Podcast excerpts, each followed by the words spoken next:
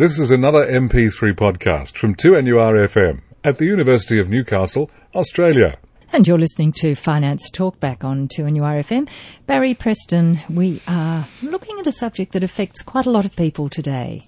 It certainly does, and it's um, a subject that uh, we've it's been getting a lot of press lately. Yeah, Centrelink. Hello, Diane Jones. How are you? Good afternoon, Barry. It's always a pleasure to be on your program. Thank you very much. It's fantastic having you. And of course, Diane is a financial information services officer with Centrelink, and she's been with Centrelink for more than 22 years now, is it? It is, it is. I better change that. I had 21 years there, but I thought we better give you a birthday party from Yes. push you on. And hence, of course, you're our guest today. Look, um, we're going to look at a few things today. We have a fairly amount on our agenda, so let's get into it. Now, I believe um, if anyone has access to the internet, Centrelink has some excellent fact sheets. Is this true? We certainly do. Where there's lots of information for um, seniors, for the unemployed, students, and families.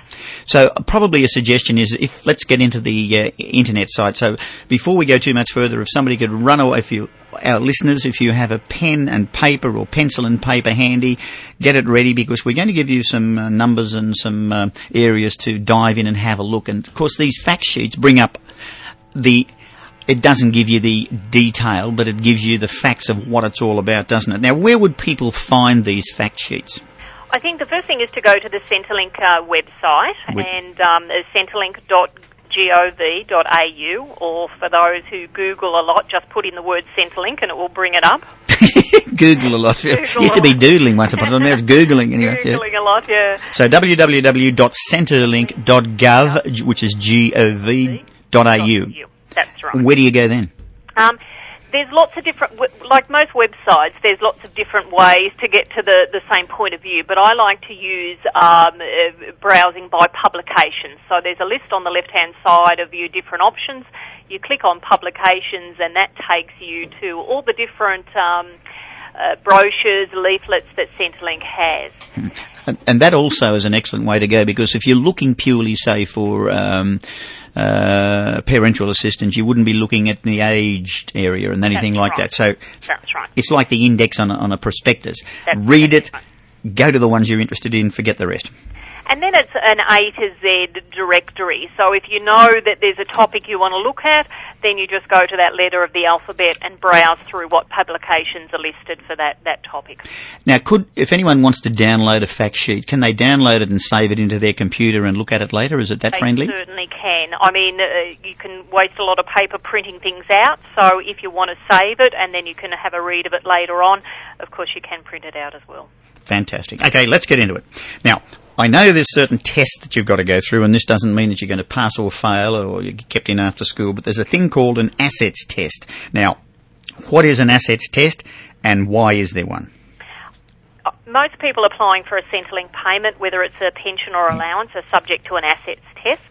So an asset's a, a, any item of value that you own, um, with some exceptions, including um, assets you uh, hold outside Australia. And um, we call them assessable assets um, if they're taken into account in working out how much payment you receive. Right, and one of those, of course, could include money that you may have given away. That's right. There are special rules about gifting, and again, there's a fact sheet under G for gifting that that goes through the specific rules about what's allowed, what's taken into account. It's an excellent website once you start to move in and read around. It's uh, it, it's, it's it's quite reasonably friendly, I found. Very much Yeah, so. and there, is a lot of information there that um, people can take their time to have a read. And if anyone's lent money to somebody interest free, that of course is an assessable asset too. That's right. Um, you know, whether you've got money in bank accounts or shares or managed funds or money on loan to a family member, all of those things are counted as your asset. Right, okay, so there's lots of them. Get that fact sheet and have a look at. Now there's obviously some assets that we call them assets, but they are exempt. Any That's chance of you naming some of these? Yeah, the, the major one, of course, is uh, the what we call the principal home, the, the home you live in, and generally up to two hectares of land, five acres for those who are more familiar with that, um, surrounding your home is exempted. Um, for some people, there can be a large area of land exempted, but there's again there's a separate fact sheet on that one. Fair enough. Now, people have said to me, look, okay, if our la- if our home's exempt and we need money and we get one of these reverse mortgages and take fifty thousand dollars out of our home, which is was our home. Now all of a sudden it's it's an asset. What's the Well, that's only if you don't spend the money. If you put the money in a bank account, um, then what's in your bank account um, uh, is counted if it's not spent. But I guess many people borrow either to um, uh, pay some bills, repair their home, have a holiday, um, uh, buy a car. So that can change the situation. of course if you buy a car with it then that becomes an asset then, doesn't it? Yeah, but you can have quite a few assets before before a pension. And without getting too complex, one comes up is if you have an asset in an estate, somebody has deceased and left you some money within the estate. That's right. Is there a fact sheet on that too? Um, there is some information on um, just what counted as an asset, but just to clarify for people who um, are to receive some money from a will, that's not counted by Centrelink until it's actually distributed to you, or it is able to be distributed to you. So that's normally when the estate's wound up. Right, and I think there's one there on funeral expenses and cemetery plots and all those sort of things too. It's not a nice subject, but uh, we're all heading that way, aren't we? For, for older people, it's it's very important that they um, have that um, sense that that's um, taken care of and paid for. And um, Centrelink um, exempts up to um, ten thousand that's in a, a funeral investment specifically for um, uh, your funeral expenses, or if you prepaid the funeral, then that's also exempt. Diane Jones is a financial information services officer with Centrelink, and Diane has been with Centrelink, as we said, for 22 years, and she's with us today talking about the various things that are happening at Centrelink and uh, advising people where they may go to get information. Now, one of our favourite subjects, of course, which is probably not that well known, is the pension bonus scheme. Now, uh, can you let we, we obviously can't let this go without bringing it up each time we talk to you, but it's a scheme that uh, we never, we never, a lot of people don't know about, Diane. I certainly don't. I've talked to a couple of people already this morning that have only recently become aware of it. So it's a scheme that's um, for people who are over age pension age and who stay in the workforce and defer claiming the age pension. So it's a scheme where they can receive a lump sum tax-free bonus when they do eventually retire and claim the age pension. Okay, so what are some of the tests that one must meet? You know, is there an income test, assets test, or would they both fit under this? income or assets test when they register for the bonus, but how much they're going to receive will uh, be based on the assets and income test for the age pension. So um, when they do retire, it will depend on what savings and investments and, and income and assets they have when they do retire. But to give you a bit of an idea, uh, a single homeowner um, to be cut out of any pension altogether would ha- need to have assets apart from their home of more than five hundred and fifty thousand. And for couples um, who own their own home would need to have assets of more than 873,500 before they'd be cut out of at least some part pension. Right, so it's worthwhile looking at this. And now, is it difficult to register for this pension bonus scheme? No, it's not. It's um, it's a simple um, uh, claim form that they fill out. Uh, generally, the, the people are meant to register within three months of reaching age pension age. So that's 65 for a male, 63 and a half for a female. A little bit younger for the, the women at the moment, but gradually going up. We're becoming equal, are we? We are. Oh, we are.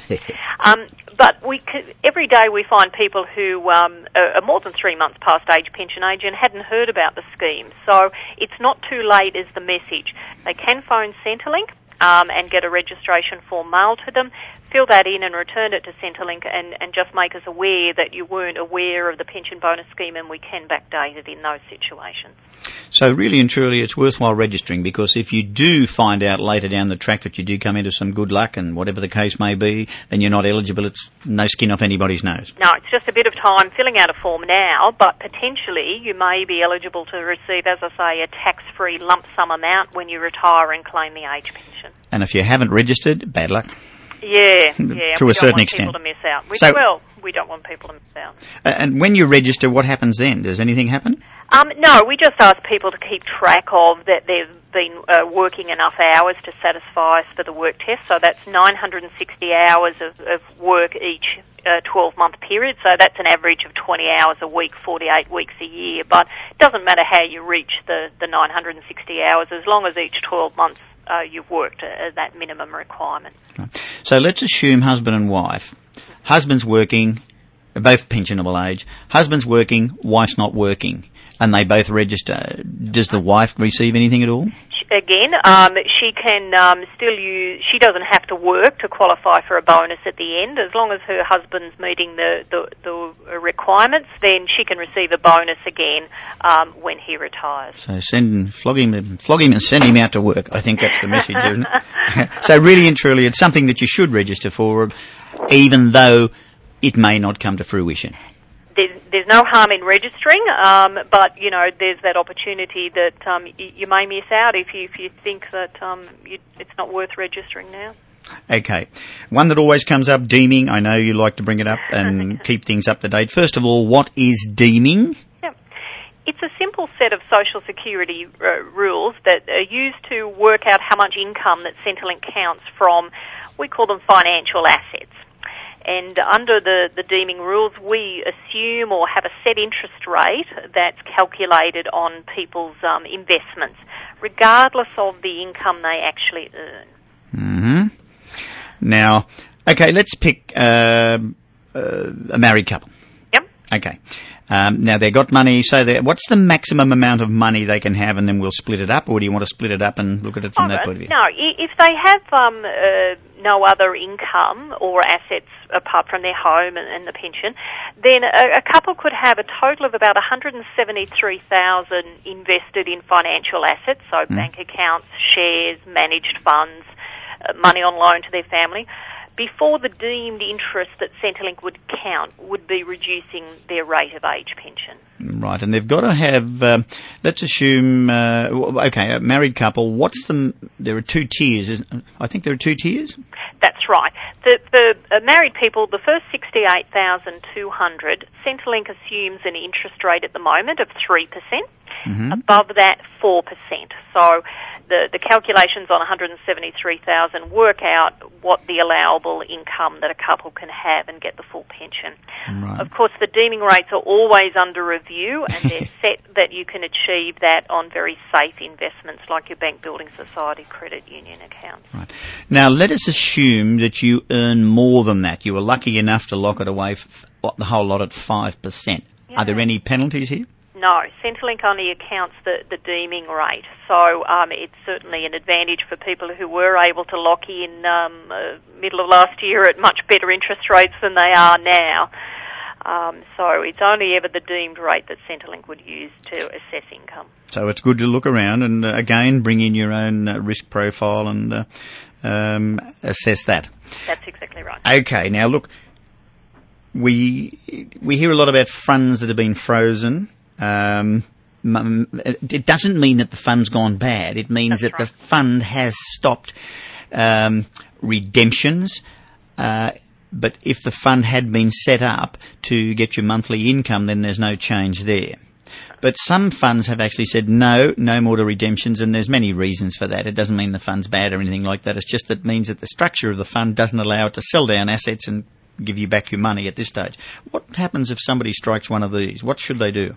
There's a few different categories um, that, that they, these investments fall into, and um, I mean the ones where we can adjust their Centrelink payments are usually the ones where um, the company um, is has failed totally and they're in liquidation, and uh, a liquidator has um, looked at what what return they may receive on their investment. Mm-hmm. So that's one that has been wiped out, but there are very few of those, mm-hmm. I think, which is good. Yeah, yep. yeah.